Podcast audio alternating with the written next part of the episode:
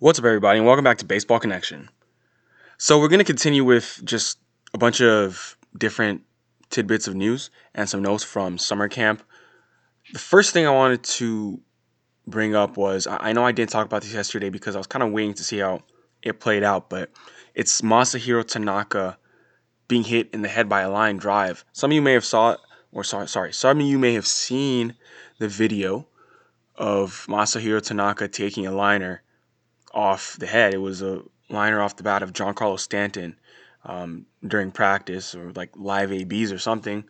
Um, Stanton hits a line drive right back up the box and hits it hits Tanaka. It looked like it hit him in the head. I think it did. They confirmed that. And on the video, you see the ball ricochet off Tanaka's head, and it just stays in the air for a long time.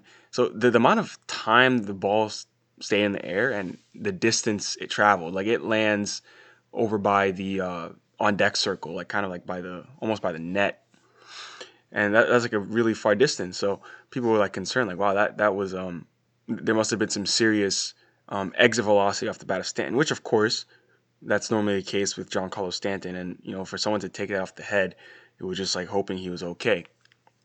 But the good news is that Masahiro Tanaka is okay. Uh, he suffered a mild concussion. Uh, you know, they took him to the hospital right when it happened, but you know he was released from the hospital um, after not too long. So um, that's good. And he tweeted, uh, Tanaka tweeted that you know he's feeling it a bit, but um, he's doing a lot better.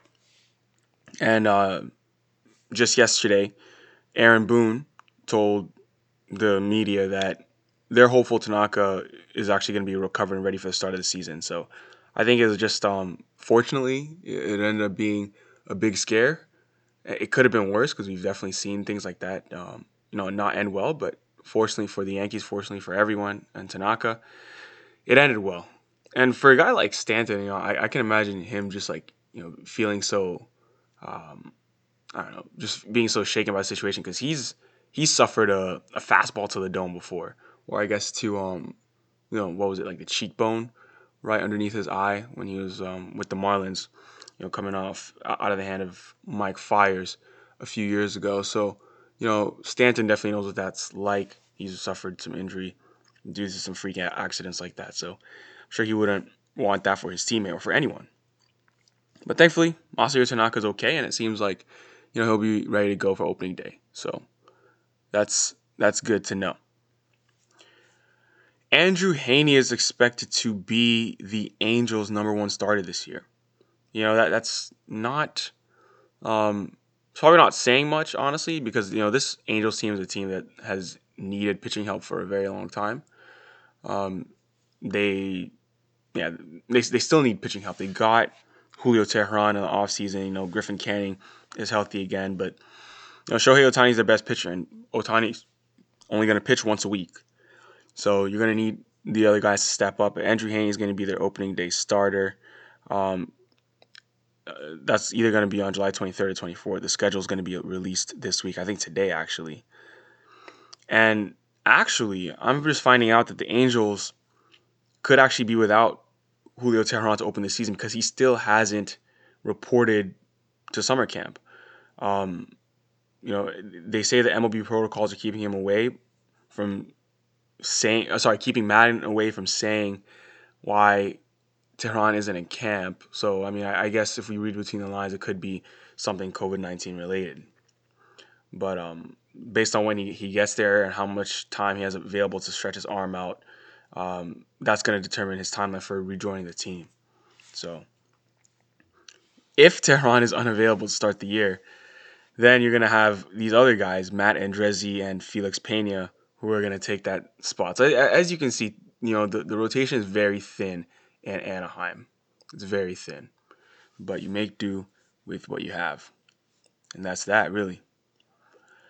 And um, apparently, new Darvish, I'm sorry, Yu Darvish has added a new pitch to his arsenal. He has added an 11th pitch. You know how when Yu Darvish first came over to the big leagues, there was like, you know, a, lot of attention over how this dude had like a million pitches. You know, pitchers always say they have like, they have like eight pitches or whatever, but like three of them are fastballs, like variations of fastballs. And then like, you know, you have like a, a four seam, a two seam, a cutter, and then maybe you have like a sinker, you know, a slider, curveball. It's just, I mean, yes, it's, to me, to me, like the big ones are obviously you know fastball, curveball, slider, changeup. You have variations of that. I guess you have like a sinker, um, a sink ball, a sinker, which I guess is like some people could say it's it's a variation of a fastball because I've seen some. There's some guys who can throw a sinker near triple digits. And you look at a guy like um, Jordan Hicks or a guy like um, Familia on the Mets. I remember like watching this dude pitch a couple years ago, throwing like high 90s with that sinker. It's it's unfair. But anyway, yeah, Yu Darvish has apparently added an 11th pitch to his arsenal, and um, I I don't even know what to say. That that's just whatever he wants to call it. Um, sure, we'll, we'll give it to him, and whatever it takes to get guys out. But Yu Darvish is actually really good in the second half of the season last year. Quietly, he got off to a rough start. You know, coming off an injury um, the year before, but um, he he got into a groove in the second half of the year last year, and he's a strikeout pitcher when he's going. You know, um, last season he finished with a 3.98 ERA, but in the second half he had a 2.76 ERA. You know, there was a time he had a five start stretch last summer with 44 strikeouts and no walks in 29 and the third inning. So I think he's going to have a good year for the Cubs, and the Cubs are going to rely on him uh, pretty heavily. And um, you know, he threw. Not that this really matters a whole lot, but um, you know, he he threw a two inning outing in practice on Saturday. He was sitting 94 to 97 with his fastball, and that's that's pretty good. That's pretty good. looks like he's he's pretty ready. Like all these guys have been throwing throughout this whole quarantine and stuff, so they're ready to go. Um, I don't think velocity is going to be an issue. Pitchers don't really need to build their arms back um, at the beginning of the season as they would if this was like in April or something because they've been throwing this whole time. So that's all good. That is all I have for today. You know, just some news and notes from around camp. Tomorrow is going to be um, I, I think tomorrow is going to be uh, even more eventful because we're going to get the schedule coming out today. Uh, you know, as this new week begins. So we'll talk about that on tomorrow's episode. But if you enjoyed this, please share with someone who'd be interested, and we'll see you next time on Baseball Connection.